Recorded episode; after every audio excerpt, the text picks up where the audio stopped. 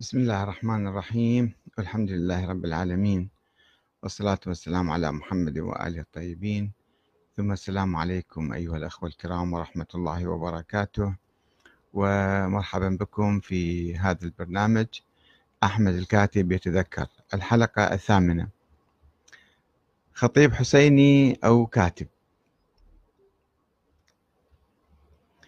أه كما قلت لكم في الحلقات الأولى دخلت الحوزة وأنا بعمر 14 سنة. 14 15 أه أه عندما دخلت في الحوزة لم أكن أفهم كثيرا من الأمور ولم أخطط لمستقبلي الاقتصادي الذي تركته على الله. أصلا ما كنت أفكر فيه. فقد كنت أستلم راتبا بقدر دينار واحد شهريا وهو لم يكن يكفي الاعتماد عليه من دون معونة الأهل يعني. وفي ذلك الوقت في ذلك الوقت ما كان يكفي شيء فكيف بالمستقبل الإنسان راح يحتاج إلى يدير حياته؟ ولكن والدي كان يدرك واقع الحوزة أكثر مني. ولذلك فقد كان يفكر في كثيرا رغم أنه وافق على دخولي بالحوزة إلا أنه ظل يعني يفكر بمستقبلي. واقترح علي أن أكون خطيبا حسينيا. حتى أكسب بعض قوتي من مهنة الخطابة كما يفعل الخطباء الآن.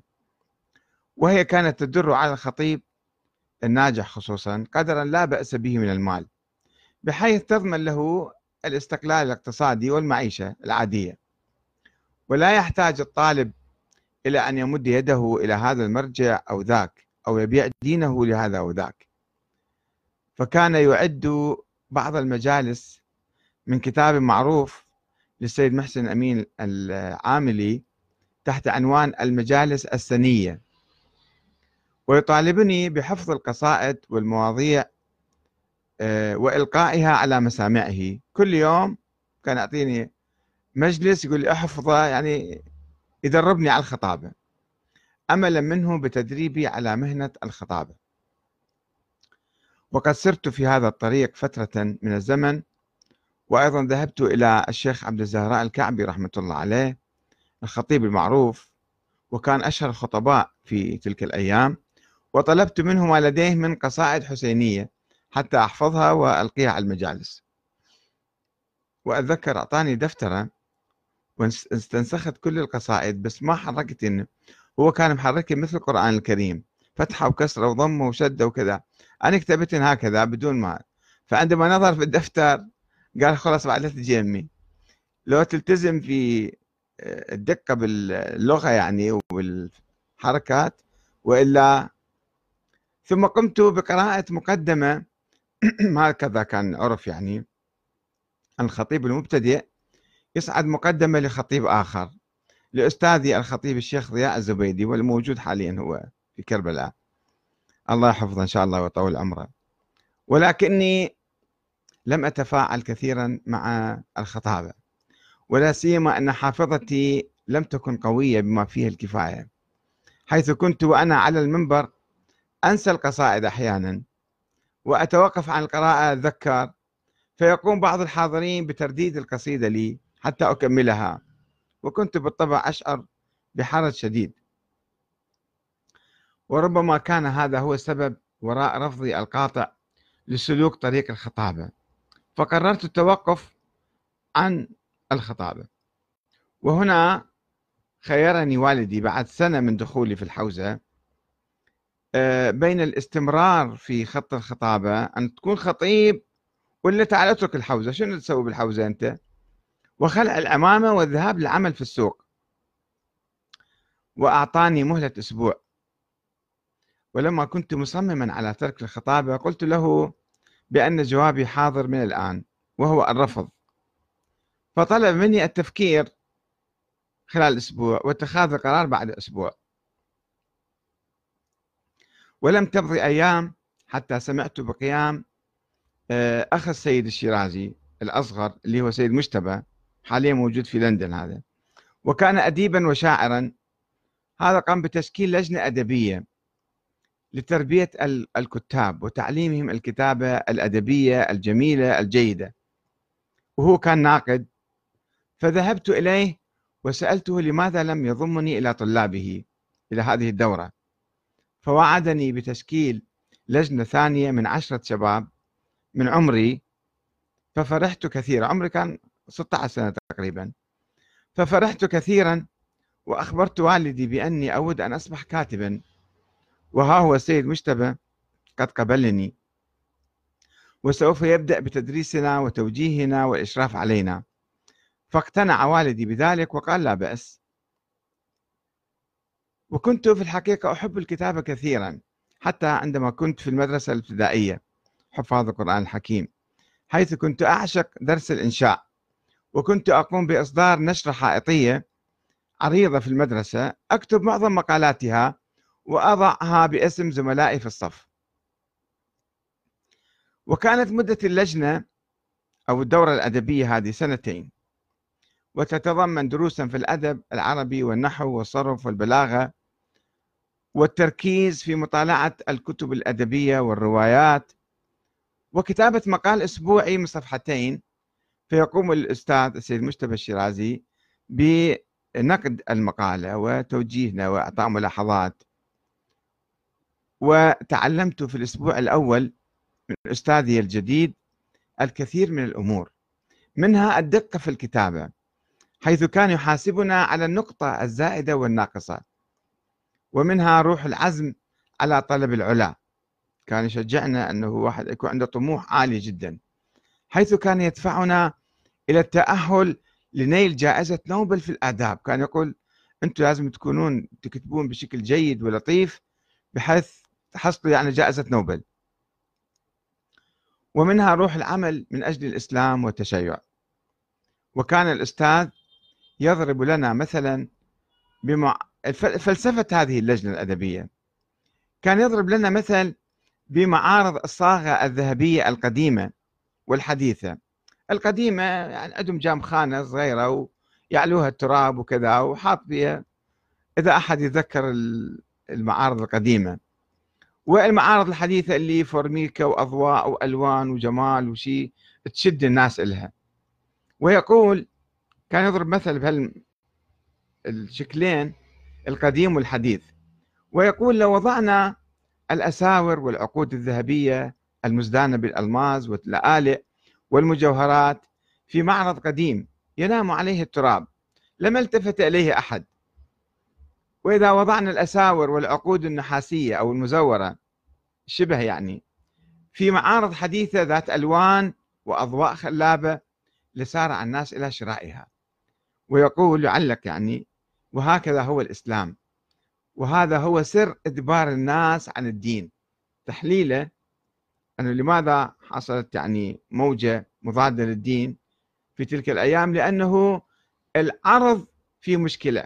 العرض متخلف إنه الأسلوب الأدبي القديم والحديث. هذا هو الفرق يعني بين الاثنين. اذا علينا أن نتعلم الأدب الجميل لكي نعرض البضاعة الإسلامية الممتازة في أحسن ما يكون ونطرد البضائع المزيفة من الأسواق. ولم يكن الأستاذ يتحدث كثيرا عن تطوير المضمون الإسلامي أو التراثي مثلا. فكل شيء وردنا من الآباء والأجداد كان في نظره سليما وصحيحا وليس بحاجة إلى مراجعة أو نقد أو تصحيح. كما لم يكن يعرف شيئا عن فنون الإعلام الحديثة. علم الإعلام ما كان شيء يعني هذا في باله. ولا ألومه على ذلك فهو كان ابن الحوزة المتخلفة عن العصر ذلك اليوم. ولم يكن يفقه كثيرا في علم الإعلام. في الحقيقة السيد محمد الشيرازي ذيك الأيام في الستينات أنا كنت أستمع لمحاضراته كان يركز على موضوع الإعلام وكان يمكن يلتقي بعض الناس الجايين من الغرب من أمريكا من كذا يعني يحدثوا عن موضوع الإعلام وهو كان يتأثر وكان يفكر يعني يفتح عقله على موضوع الإعلام.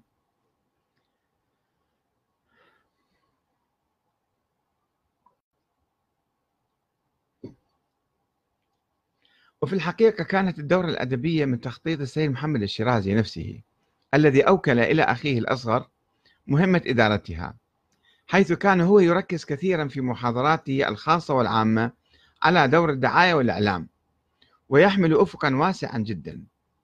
على خلاف بقية المراجع اللي ما كان أصلا يخطر ببالهم هذا الشيء. وفي ذات مرة رافقته من البيت إلى مصلاه في مسجد الإمام الحسين. فطلب عربة تجرها الخيول. عادة كان يعني هذه وسيلتي إلى الذهاب هناك. وركبت معه. فاستغل الدقائق التي أمضاها معي لكي يطرح علي سؤالا عن العدد عن عدد الكتب التي أنوي تأليفها في المستقبل. قال لي كم كتاب راح تألف؟ أنا سكتت ما أعرف شنو أجاوبه. وتبرع هو بالإجابة. شوف كيف كان يحرضنا يعني. فقال إن شاء الله مئة كتاب. ثم سألني كم نسخة سوف أطبع من كل كتاب؟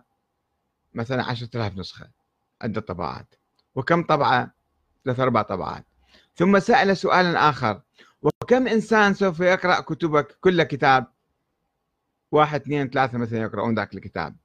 وقبل أن أفكر بالموضوع وصل العدد إلى عدة ملايين. وسوف يثيبك الله على كل من يقرأ كتبك إلى يوم القيامة. وكان هذا رقما كبيرا. ورهيبا بالنسبة إلى الأجواء المحيطة بنا تلك الأيام في كربلاء مثلا. مما شجعني على الاستمرار في خط الكتابة والتأليف و يعني التصميم على النجاح بسرعة و آه، يعني أكون مؤلف وكاتب. وفي هذه الأثناء كلفني السيد محمد الشيرازي رحمة الله عليه عام 1968 بمتابعة مجموعة من المجلات الإسلامية السنية التي تصدر في المغرب والسعودية ومصر وسوريا وقطر وعدد من البلدان الأخرى. مجموعة مجلات كانت توصل إليه فهو ما يستطيع يقراها ويتابعها ويرد عليها. فقال لي تعال أنت اقراها وشوف شنو فيها كلام ضد الشيعة مكتوب. آه، اشطب تحت يعني أشر عليه. وجيب لي إياه من المجلات حتى أنا أرد عليهم برسائل ثم أنت أخذ الرسالة أطبعها على الطابعة وأبعثها إلى تلك المجلة. وهكذا يعني بدأت أفعل. ثم أقوم أنا بطباعة الرد وإرساله إلى تلك المجلات بالبريد. وقد خصص لي غرفة في مكتبة الرسول الأعظم العامة التي أسسها في كربلاء للقيام بهذه المهمة. كان يشغل كان بالحقيقة يشغل يعني ما أدري بس إلي والآخرين. يعني كان يشغلني كثيرا وأنا طفل صغير من عمر 12 13 سنة. في الإعلام وفي اللافتات وفي الملصقات وفي المناشير وفي الرد على النشرات. فهو كان كتلة من الحماس وكتلة من من العمل. وأتذكر عندما كنت أحضر محاضراته كنت أخرج من المحاضرة وأنا مشحون بكتلة من ال يعني العزم والعمل والإرادة. وعلى أي حال أقبلت على البرنامج الأدبي برنامج اللجنة الأدبية بكل شوق وعزم وتصميم. وقد كنت واحدا من أربعين طالبا اللي جمعهم السيد مجتبى الشرازي لكي يعلمهم الكتابة. وهذه كانت قضية في الحوزة. في الحوزة الطلبة ما كانوا يعرفون يكتبون ما كانوا يعرفون يقولون محاضرة. فاحتاجون إلى تعليم وتدريب. حتى يكتب كتابة مقالة في مقالة عادية ما كانوا يعرفون. وحتى الآن أعتقد كثير من الطلبة والسيد الشيرازي عنده قصص كثيرة في هذا المجال يعني. دائما هو كان يحث العلماء حتى يحثهم على الكتابة. فما خرج من هذه الدورة اللي بها أو المدرسة نقدر نقول عنها بها 40 طالب لم يتخرج منهم سوى أربعة أشخاص. أنا والشيخ صاحب الصادق والشيخ كاظم السباعي والشيخ محمد أمين الغفوري. ها إحنا أربع شباب فقط اللي تخرجنا من عندها. والبقية كلهم ربع الطريق نص الطريق أول الطريق تركوا ما مستعدين يقروا ولا مستعدين يكتبوا كل أسبوع مقالة ويطوروا أنفسهم مثلا. وفي نهاية السنتين وكعلامة على التخرج كان علي مع باقي زملائي الأربعة أن أؤلف كتابا فكتبت الإمام الحسين كفاح في سبيل العدل والحرية. وهو عبارة عن كتاب إنشائي يعني مو بحث وعلمي ودقيق وهذا. آه، كتاب بسيط لم يأخذ مني وقتا طويلا ولم ينطوي على دراسة عميقة. وإنما كان يحمل فكرا ثوريا رؤية كان فيه وقراءة جديدة لقضية عاشوراء والإمام الحسين. بدلا من القراءة القديمة التي تكتفي بالبكاء على الإمام الحسين الذي قتل مظلوما وشاء الله أن يراه قتيلا. هكذا كان الفكر العام عن الإمام الحسين. وبالإضافة التركيز على الدعوة للمرجعية الدينية ومرجعية السيد محمد الشرازي بالخصوص كقيادة شرعية نائبة عن الإمام المهدي في مقابل القيادة الحزبية. وقد ترافق صدور الكتاب سنة 1970 مع تأسيس الحركة المرجعية أو منظمة العمل الإسلامي التي أصبحت عضوا فيها وبدأت أنشط تنظيميا وثقافيا في صفوفها. والسلام عليكم ورحمة الله وبركاته. وإلى حلقة أخرى إن شاء الله.